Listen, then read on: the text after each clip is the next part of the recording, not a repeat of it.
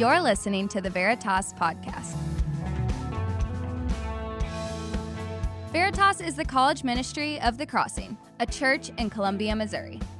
We're helping move the hearts and minds of more college students to believe that Jesus is more. To get connected, find us on social media at Veritas Como. We hope you're encouraged by this message. Hey, so I had the uh, opportunity to go to a professional soccer match the other day. I wanted to call it a game, uh, but Davis Patrick informed me that it's a match. So uh, clearly, I know very little about soccer. Uh, I'm happy to watch uh, when the U.S. is in the Olympics, when we play in the World Cup, but I'm not exactly a huge soccer fan. Uh, I'll go, though, when someone pays for my ticket, which is exactly what happened. And in fact, the only two games that I've ever been to uh, have actually been pretty awesome, to be honest uh, in part because the home team won, and when the home team wins, it's difficult to not enjoy being caught up in the excitement and energy of the crowd, but also because both games were decided by PKs, penalty kicks. Now, if you don't know what a penalty kick is, I wouldn't fault you. Remember, I know very little about soccer, so let me help you out. A penalty kick, uh, think something has happened, something has gone wrong, a penalty, and a player gets to kick a ball into the goal, hopefully. So they put a ball about 10 to 12 yards away from the goal, no one between ball and goal except a goalie.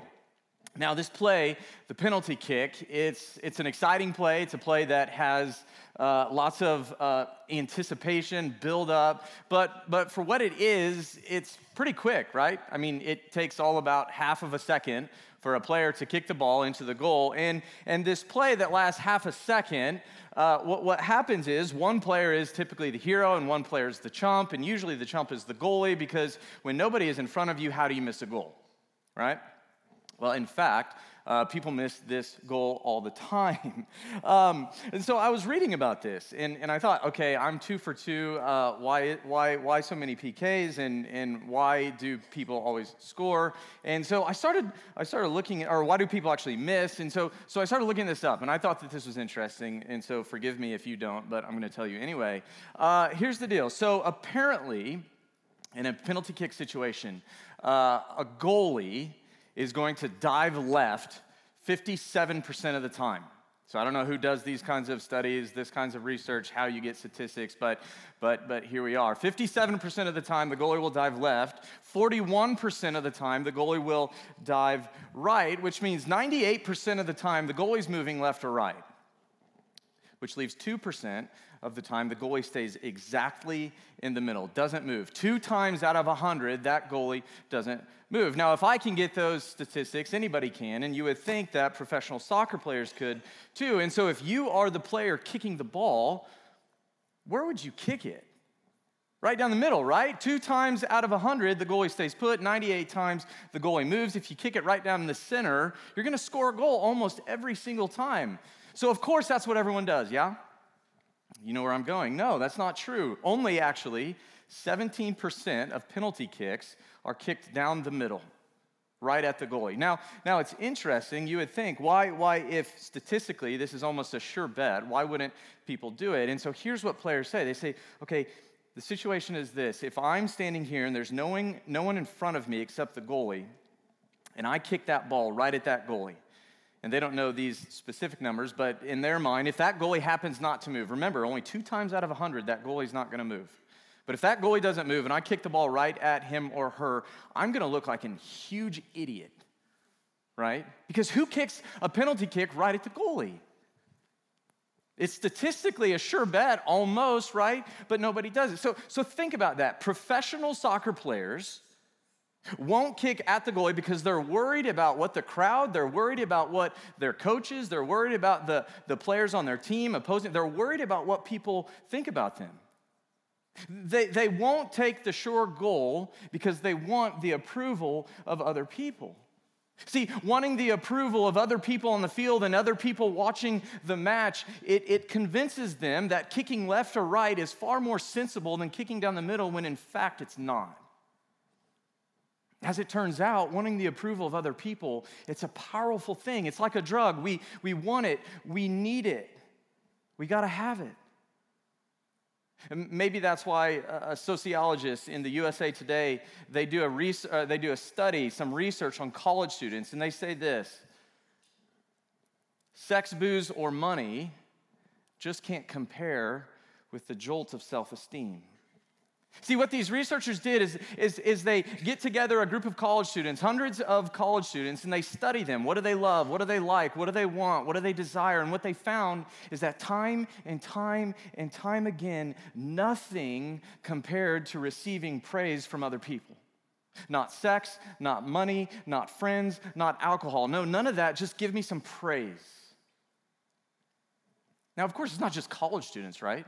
It's not just college students, it's not just us that want praise from other people. I, I, I, read once that Kim Kardashian, she took 1,200 selfies in a day. What possesses a person to take 1,200 selfies in a day?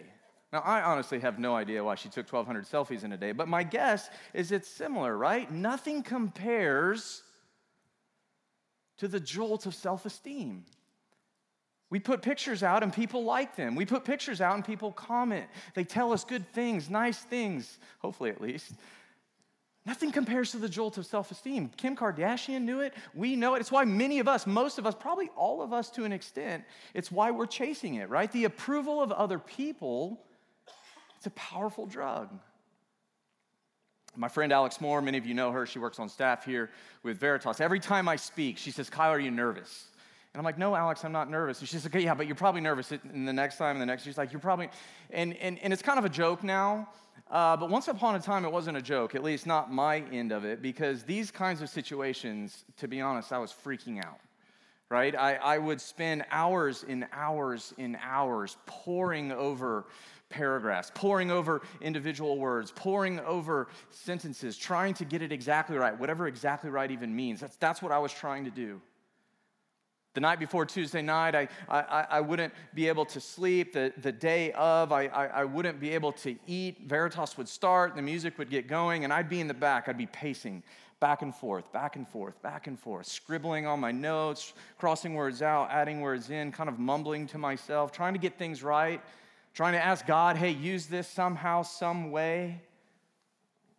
And if I could be honest with you, I, I, at the time I thought, man, I'm, I'm pretty like this is a sign of my spiritual maturity. I, have kind of got this, like, I'm working really hard. I'm, I'm doing all these things. I'm taking all these pains and efforts. I'm working so long to the very last minute because I want to get it right for God. I want this to be for God's glory. I want to get every single word that comes out of my mouth. I want it to be for God.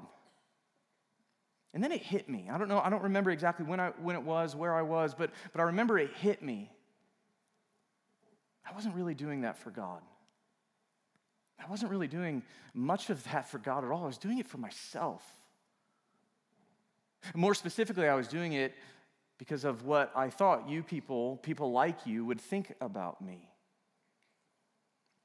You see, I cared far more about what people in the crowd thought about me than what God thought about me. I was using this incredible opportunity that God had given me this opportunity that I now love, but I was using this incredible opportunity that God had given me to talk to college students about Jesus, to, to, to help college students see who Jesus is and, and what he means for their lives. I was, I was given this incredible opportunity to point people to Jesus, and instead I stood up in front of people and I was saying, Look at me. I had an opportunity to point to Jesus as I, I was pointing to myself. Now, I get that that sounds ridiculous. Kyle, how could you? I, I, get it. It sounds ridiculous. It's true. I cared more about people than God. I cared more about pointing to myself than pointing people to Jesus. And I wish, I wish, I wish I could stand up here before you all and say that that probably won't ever happen again. That's not going to happen again. I'm not going to do that anymore. But I know my heart well enough. I know myself well enough to know that's not true because I really, really enjoy the approval of other people.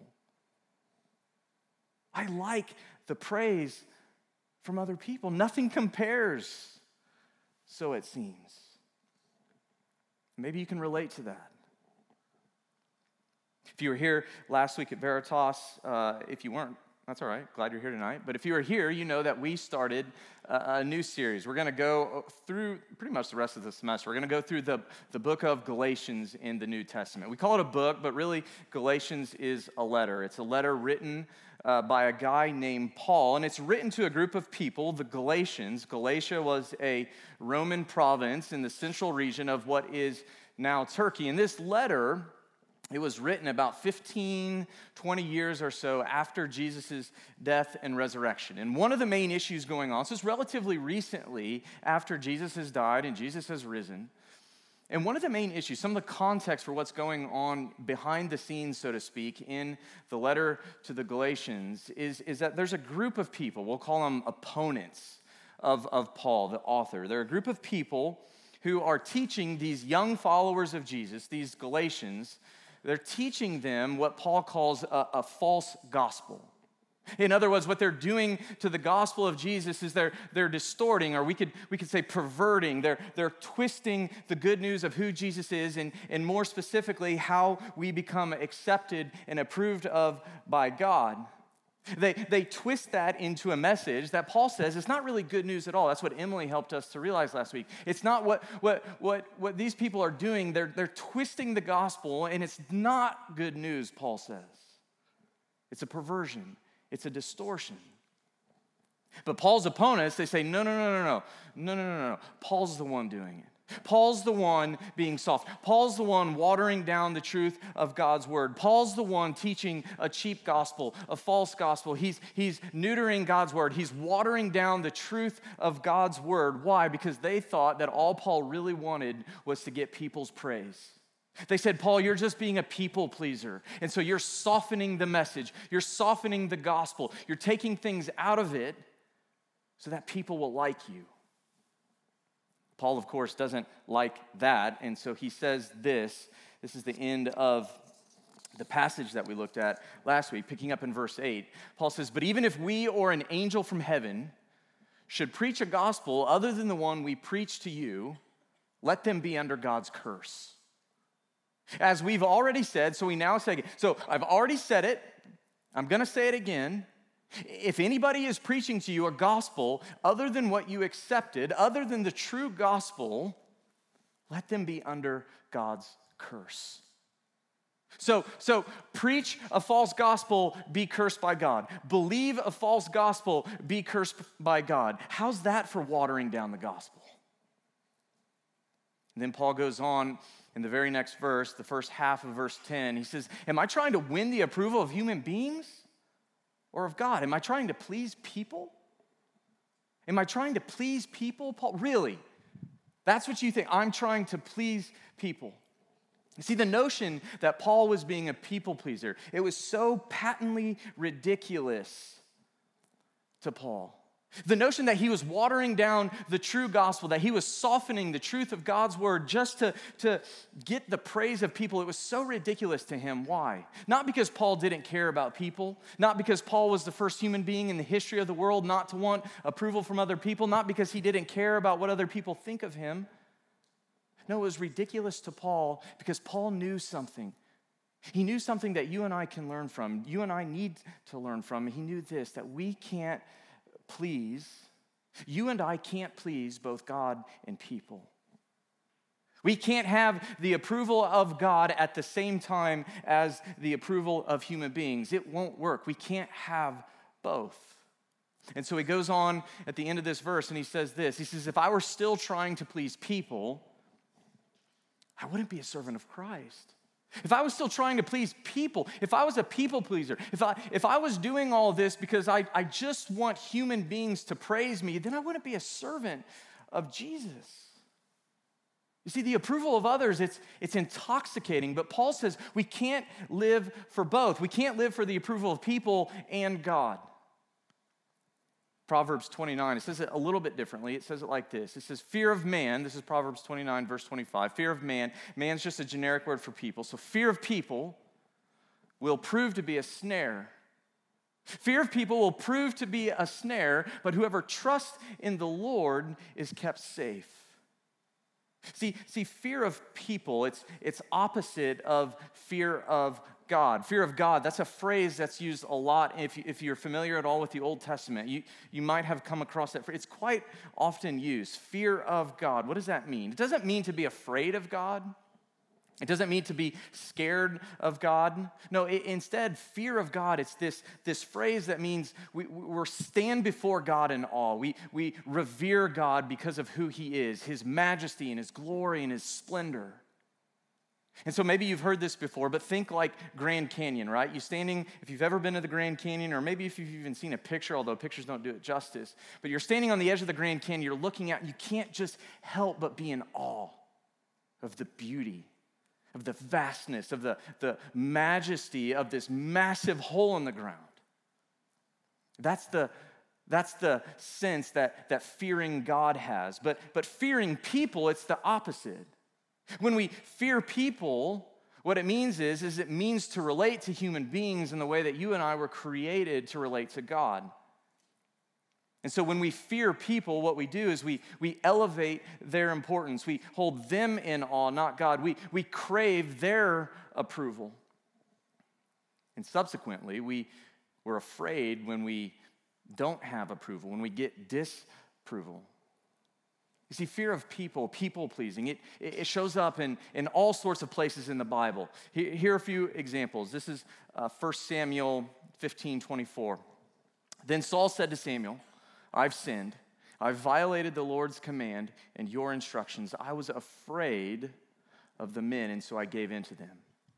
See, Saul disobeys God. Why? Because he's afraid of public opinion.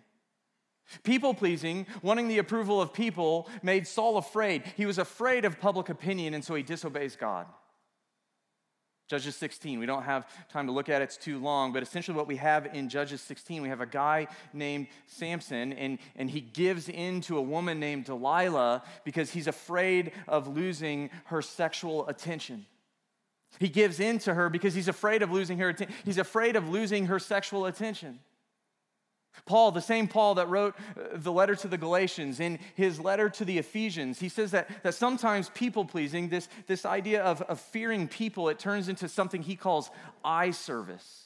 And what that means is that, that sometimes we, people pleasing, it makes us work, it makes us do things only to the extent that, that someone is watching. I work hard only to the extent that, that someone is watching, someone is approving, someone is giving me some kind of reward or praise. And Paul says that, that when we live like that, we can't actually live for God. When, we, when we're working for people's approval, when we're working for people's praise, when we're serving people, we can't actually serve God. Uh, this is how Jesus says it in the Gospel of John, chapter 5, verse 44. He says, How can you believe? How can you believe since you accept glory? How can you believe I am who I say I am since you accept glory from one another? But do not seek the glory that comes from the only God. How can you believe? He goes on in, in chapter 12. He says, So, so the, the, the, situation is people are, are starting to actually believe Jesus is who he says he is. And so we see, yet at the same time, many, even among the leaders of the day, believed in Jesus.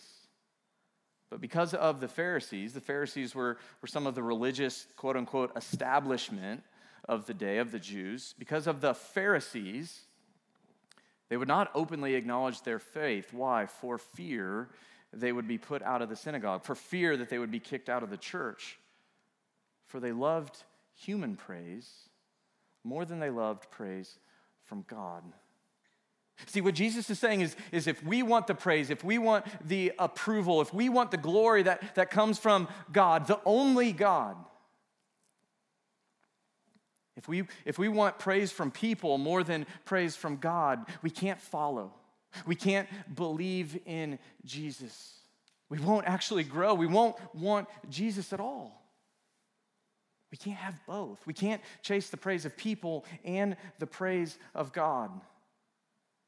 How do we know? If that's true, if that's true, then how do we know? How do we know if we're living for God or if we're living for people? How do we know if we love human praise or if we love the praise of God?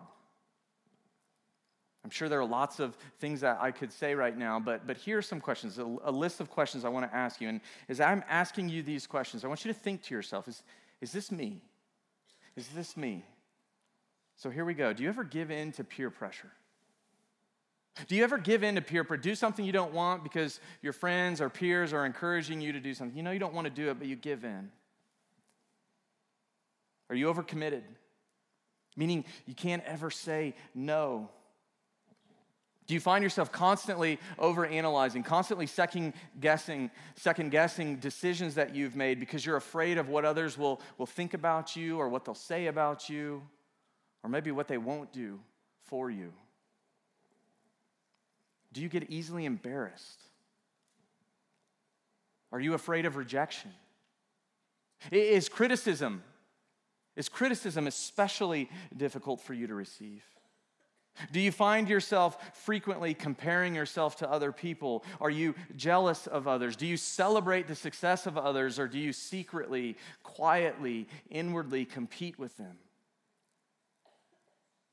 And what about this one? Are you afraid of sharing your faith in Jesus? Are you afraid of talking about what God is doing in your life, what God has done in your life? Are you afraid of sharing your faith with other people?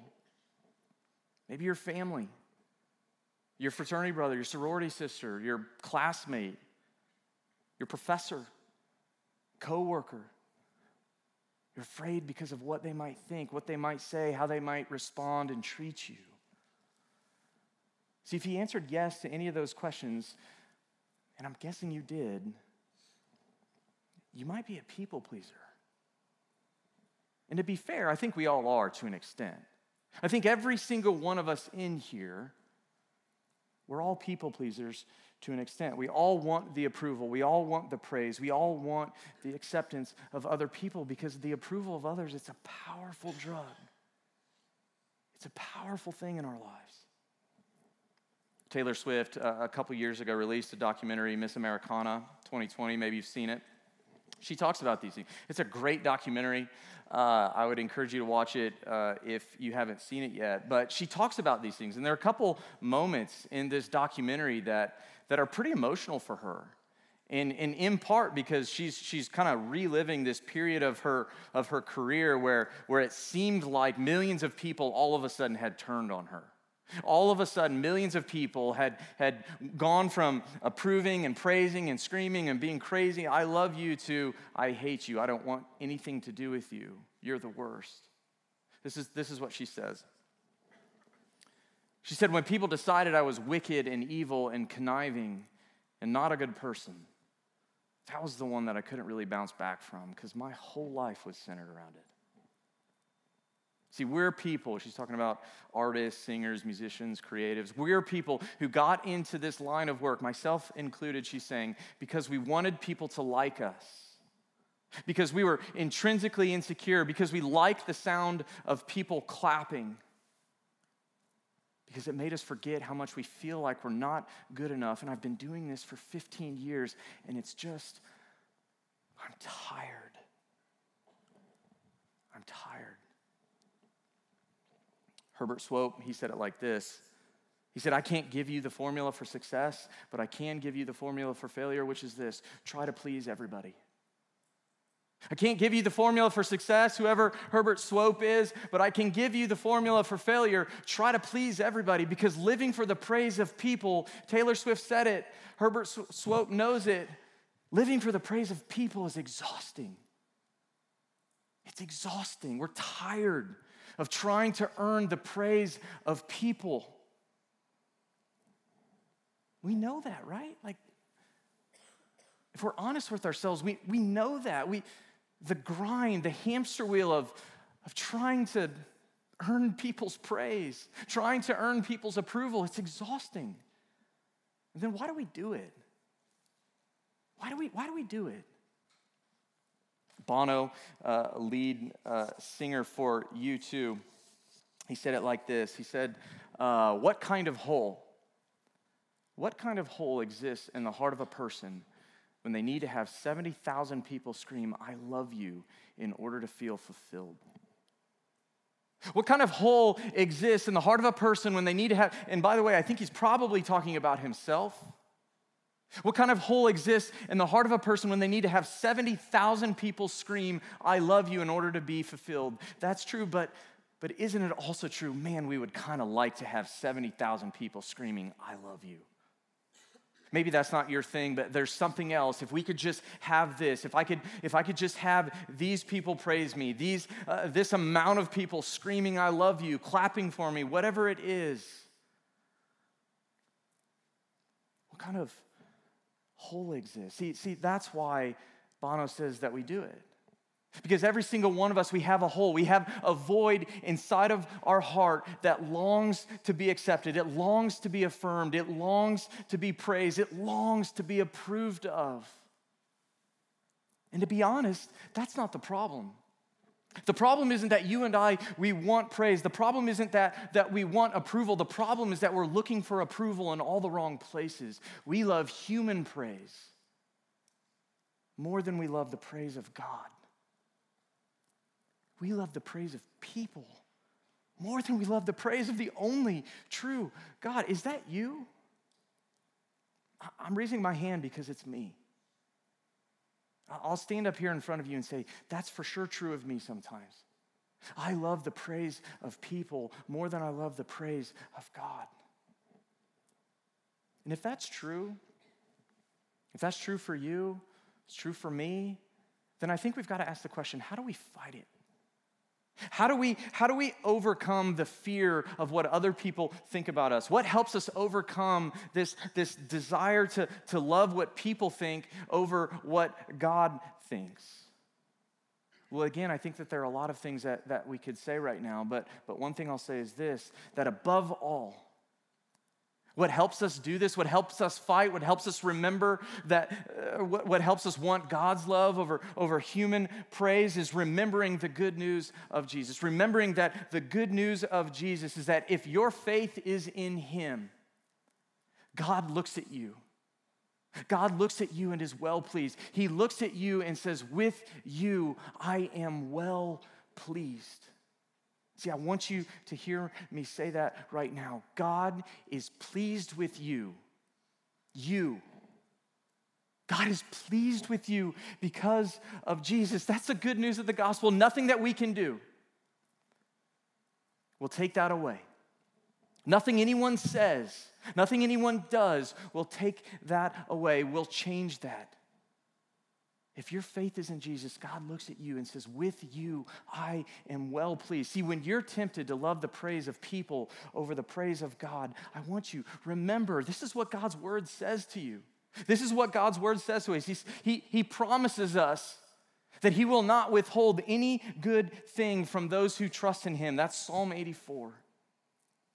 He says that in Jesus we will not lack. That's Psalm 34. He says that we can trust, by, trust God by depending on what He says about us. You and I, when we're struggling to, to, to not want the praise of people and, and to instead incline our hearts toward God, want the praise, what we can do is we can depend on what God says, remind ourselves what God says about us. That's what Isaiah 50 says. But then what does He say? Well, this is what he says. He says that, that he loves us. He loves you with an everlasting joy. That's what Jeremiah 31 says. He says he rejoices over you. God is rejoicing over you right now in this moment with singing, Zephaniah 3. We are washed clean, Isaiah 1. We are forgiven, 1 Peter 2. We are righteous, 2 Corinthians 5. We're a new creation, 2 Corinthians 5, because of Jesus. We are a sweet, sweet aroma to God, Second Corinthians 2. We are co heirs with Christ, Romans 8. We are set apart by God, for God, 1 Peter 2. That's what God says about you. That's what he says about, that's what he thinks about you right now. See, it's true. There is nothing that compares to the jolt of self esteem, the jolt of uh, approval and praise that comes from God, not people.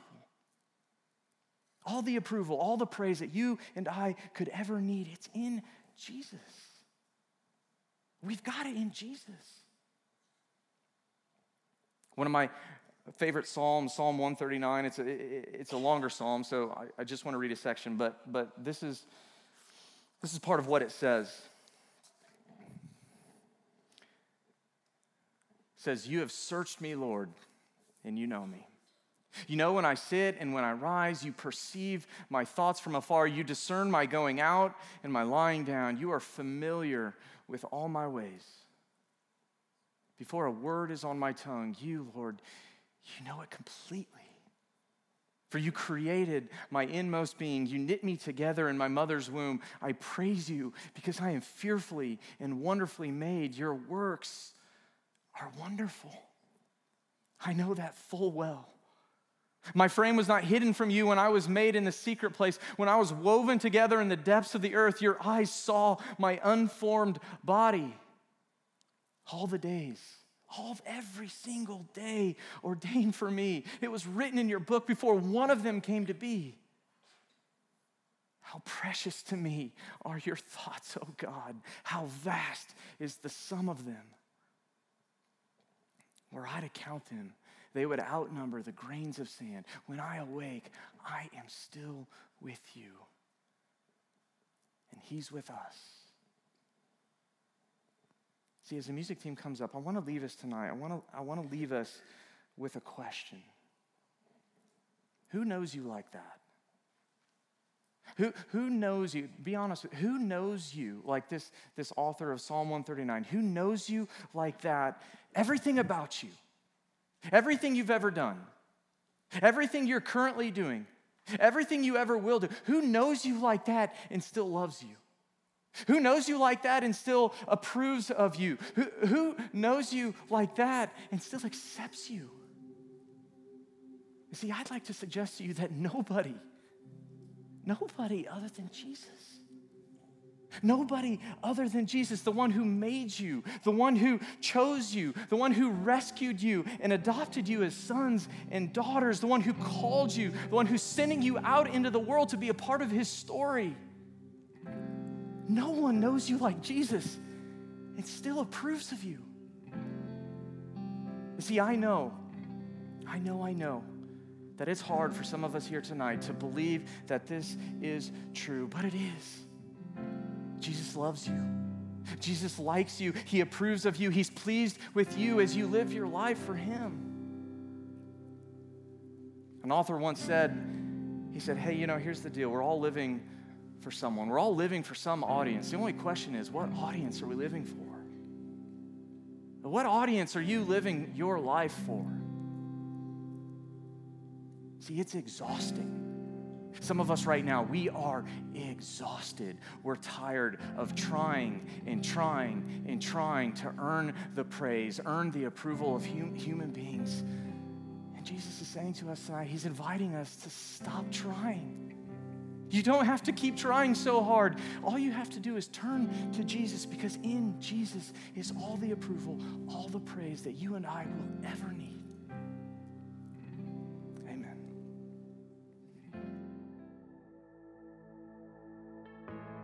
Thanks for listening to the Veritas podcast. If you were encouraged by this message, make sure to rate us and hit subscribe on Apple, Spotify, or wherever you get your podcasts. This helps other people find our content so that they can be encouraged too. To stay in the loop with what we're up to, follow us on social media at Veritas Como. Thanks again for listening.